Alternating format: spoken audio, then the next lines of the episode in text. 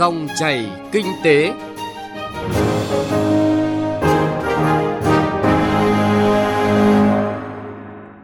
Xin chào quý vị và các bạn, dòng chảy kinh tế hôm nay có những nội dung đáng chú ý. Nhiều cơ hội để Việt Nam hiện thực hóa mục tiêu tăng trưởng kinh tế gắn với chuyển đổi xanh, phát triển bền vững. Thúc đẩy đầu tư tiết kiệm và hiệu quả năng lượng trong lĩnh vực công nghiệp tại Việt Nam. Long An đặt mục tiêu trở thành trung tâm trung chuyển của vùng.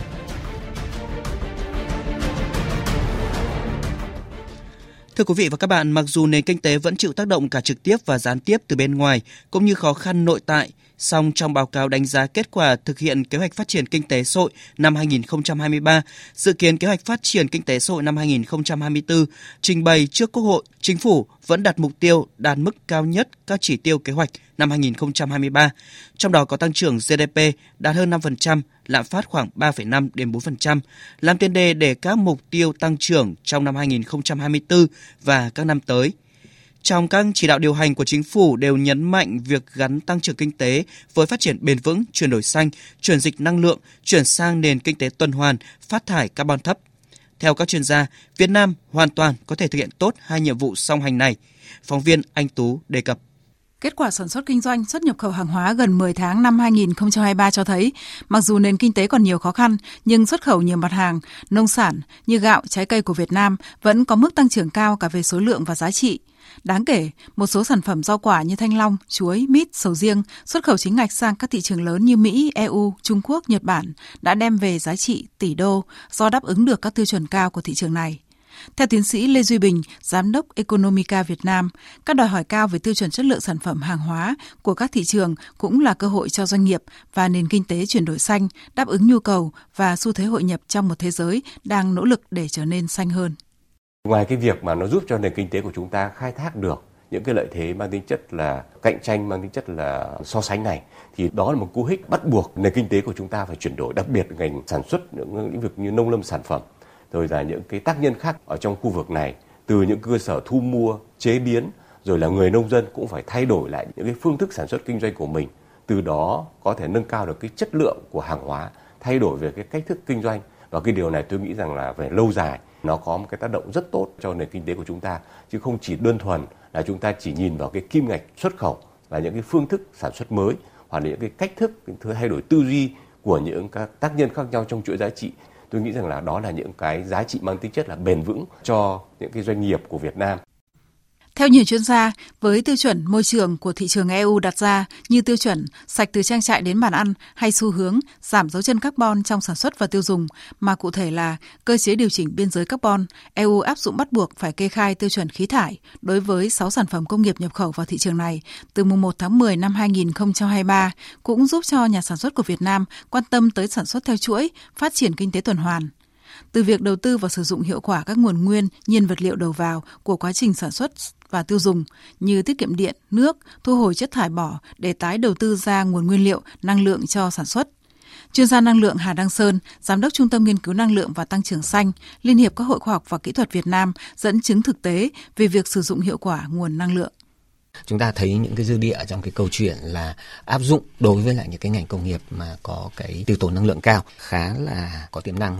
Thì đây là những cái cơ hội rất là tốt cho chúng ta. À, đặc biệt là trong những cái điều kiện à, thế giới hiện nay nó cũng thay đổi rất là nhiều những cái cam kết rồi những cái thách thức về những cái rào cản về mặt kỹ thuật như chúng ta thấy à, ví dụ như là các cơ chế CBAM chẳng hạn. À, khi mà chúng ta xuất khẩu các cái sản phẩm sang các quốc gia ở châu Âu thì họ sẽ bắt chúng ta phải báo cáo về các cái lượng phát thải khí nhà kính mà đã tạo ra trong cái quá trình sản xuất và những cái ngành công nghiệp nặng là những cái ngành mà có cái lượng phát thải khí nhà kính cũng khá là lớn đây là những thách thức có thật và cái việc mà phải xem xét và tiến tới đầu tư những cái giải pháp mà sử dụng năng lượng tiết kiệm hiệu quả cũng như những cái giải pháp về uh, giảm cái phát thải khí nhà kính uh, trong cái quá trình sản xuất của các doanh nghiệp Việt Nam là điều bắt buộc. Ông Nguyễn Hoa Cương, Phó Viện trưởng Viện Nghiên cứu Quản lý Kinh tế Trung ương cũng nhấn mạnh tầm quan trọng của việc chuyển đổi tăng trưởng xanh trong cộng đồng doanh nghiệp Việt Nam, đặc biệt là khối doanh nghiệp nhỏ và vừa gắn với các cam kết của chính phủ về việc đưa phát thải dòng về không, net zero vào năm 2050. Theo ông, thì đầu tư khoa học công nghệ vào các quy trình sản xuất sẽ không chỉ giúp giảm chi phí, nâng cao sức cạnh tranh của doanh nghiệp, xuất khẩu được sản phẩm để đem lại tăng trưởng, mà qua đó đồng thời giúp cho nền kinh tế trở nên xanh hơn.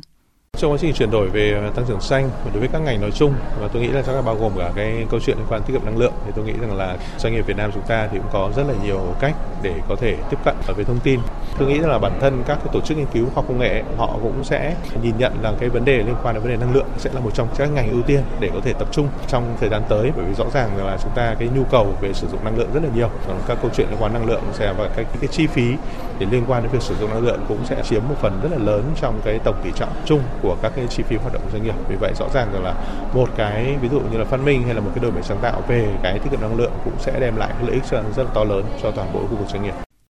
Xác định sản xuất xanh, tiêu dùng xanh và phát triển bền vững là yêu cầu tất yếu của tất cả các quốc gia, vùng lãnh thổ nhằm đảm bảo sự tăng trưởng gắn với bảo vệ môi trường, giảm phát thải khí nhà kính, làm giảm sự nóng lên của toàn cầu. Nhiều chuyên gia nhấn mạnh tầm quan trọng của công tác thực thi. Điều quan trọng từ phía cơ quan quản lý nhà nước đó là phải có chính sách, nguồn lực để đảm bảo triển khai hiệu quả trong thực tế. Đồng thời, rất cần có sự tham gia của các doanh nghiệp lớn với vai trò tiên phong, dẫn dắt, hỗ trợ doanh nghiệp nhỏ và vừa trong chuỗi sản xuất cũng cần có cơ chế để phát triển thị trường khoa công nghệ về tăng trưởng xanh, giúp cho người dân, doanh nghiệp tiếp cận được dễ dàng.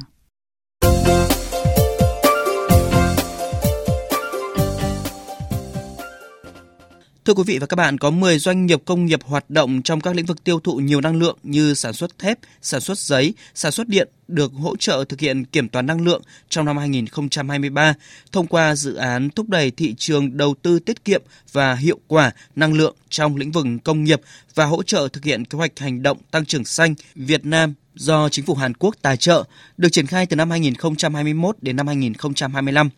Chương trình gồm 5 hợp phần chính với các nội dung hoạt động liên quan đến lĩnh vực sử dụng năng lượng tiết kiệm và hiệu quả và tăng trưởng xanh.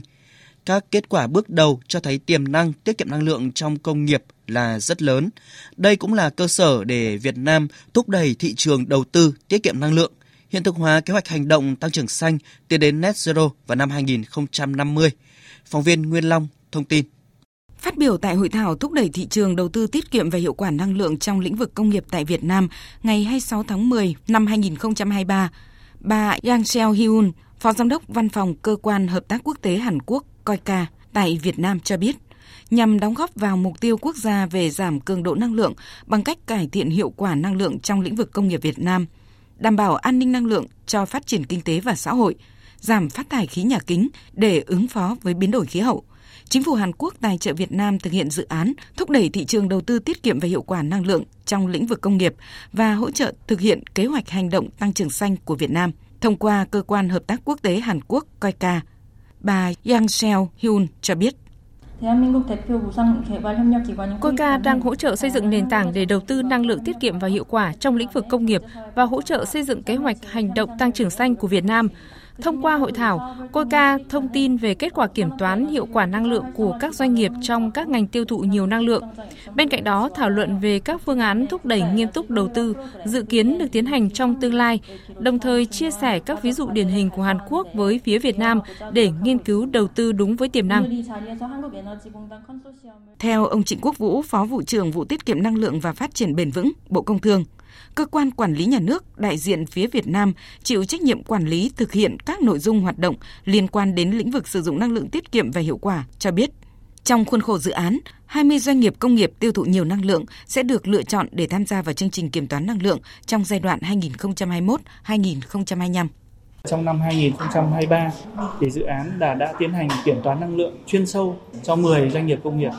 với những cái ngành nghề được lựa chọn là những ngành nghề mà có tiềm năng tiết kiệm năng lượng cao và có mức tiêu thụ năng lượng lớn như là các nhà máy nhiệt điện, các nhà máy thép, nhà máy giấy, rồi các nhà máy sản xuất kim loại, luyện kim. Thế thì ờ, chúng tôi đánh giá là cái tiềm năng tiết kiệm năng lượng của các doanh nghiệp chúng ta là rất là cao. Và nếu mà chúng ta kết nối được các doanh nghiệp với các cái cơ quan, đơn vị cung cấp các giải pháp kỹ thuật, giải pháp công nghệ, giải pháp tài chính, thì à, chúng ta có thể à, có mở ra một cái thị trường tiết kiệm năng lượng rất là tốt và triển vọng trong cái giai đoạn tới để nó giúp cho chính phủ Việt Nam đạt được cái mục tiêu là giảm phát thải khí nhà kính hướng tới là cái mục tiêu trung hòa carbon vào năm 2050. Ông Hoàng Ngọc Thanh, trưởng phòng khuyến công và tiết kiệm năng lượng, Trung tâm khuyến công và xúc tiến thương mại tỉnh Nam Định, địa phương có doanh nghiệp công nghiệp trọng điểm thực hiện kiểm toán năng lượng trong khuôn khổ của chương trình mục tiêu quốc gia về tiết kiệm năng lượng cho biết. Trong cái năm 2023 này thì chúng tôi cũng đã thực hiện kiểm toán năng lượng cho hai cái đơn vị trọng điểm sử dụng năng lượng trên địa bàn tỉnh Nam Định. Thì với kết quả bước đầu thì cũng nhận được ờ, những cái phản hồi của đơn vị là rất là hiệu quả và đang ờ, để ờ, tiếp tục hưởng ứng để có thể đưa ra một những cái giải pháp nhất định để mà cái kết quả thực hiện được thì phải sau khi mà đơn vị có đầu tư thêm hoặc là người ta nhận thức về cái vấn đề có nên cải tạo hay không và cả đưa những cái giải pháp mà người ta thấy hợp lý, người ta sẽ thực hiện đầu tư. Đại diện Bộ Công Thương cũng cho biết Việt Nam là một trong những nền kinh tế phát triển năng động với nhịp độ phát triển khá cao so với các nước trong khu vực và trên thế giới. Cùng với sự phát triển nhanh chóng ấy, nhu cầu sử dụng năng lượng phục vụ cho các hoạt động phát triển kinh tế nói chung và lĩnh vực công nghiệp nói riêng ngày một gia tăng. Trong bối cảnh các nguồn năng lượng sơ cấp đang dần cạn kiệt, bên cạnh việc khai thác các nguồn năng lượng mới, sử dụng năng lượng tiết kiệm và hiệu quả là giải pháp hữu hiệu góp phần đảm bảo an ninh năng lượng quốc gia.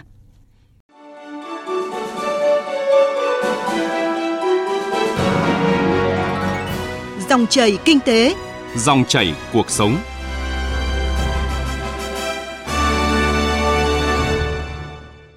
Dòng chảy kinh tế tiếp tục với nội dung đáng chú ý khác. Thưa quý vị và các bạn, cùng với cảng quốc tế Long An đi vào hoạt động 8 năm nay, hệ thống logistics, kho bãi, kho lạnh đang được tỉnh đầu tư mạnh mẽ.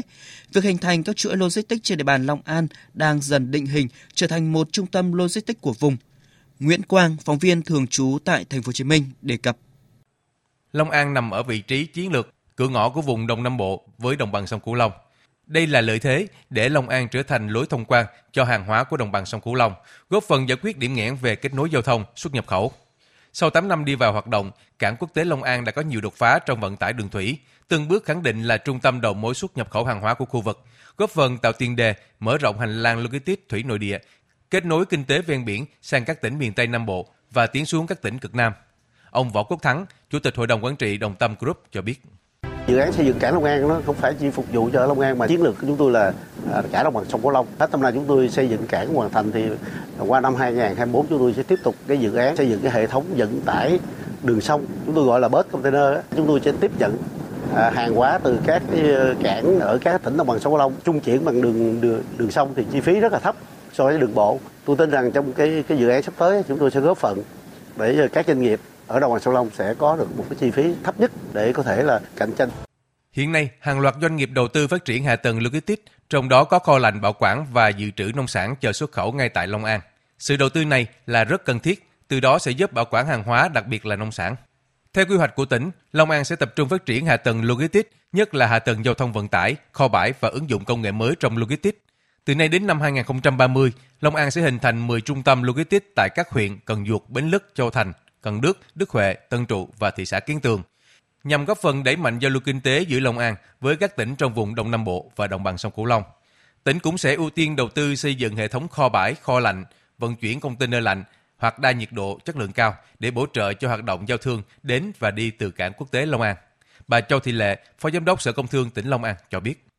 Sở Công Thương cùng với các ngành địa phương mời gọi đầu tư, tạo mọi thuận lợi cho nhà đầu tư phát triển dịch vụ logistics theo quy hoạch của tỉnh, thường xuyên để rà soát, kiến nghị tháo gỡ những cái khó khăn vướng mắt trong hoạt động logistics của doanh nghiệp. Rồi hiện nay Sở Công Thương cũng đang đề xuất để thực hiện cái đề tài khoa học cấp tỉnh, nghiên cứu phát triển cái cơ sở hạ tầng và dịch vụ logistics tỉnh Long An theo hướng hiện đại và bền vững. Long An đặt mục tiêu đến năm 2030 sẽ trở thành cửa ngõ, trung tâm trung chuyển hàng hóa, kho bãi kết nối các tỉnh phía Nam và thị trường Campuchia, đầu mối xuất khẩu nông sản của đồng bằng sông Cửu Long.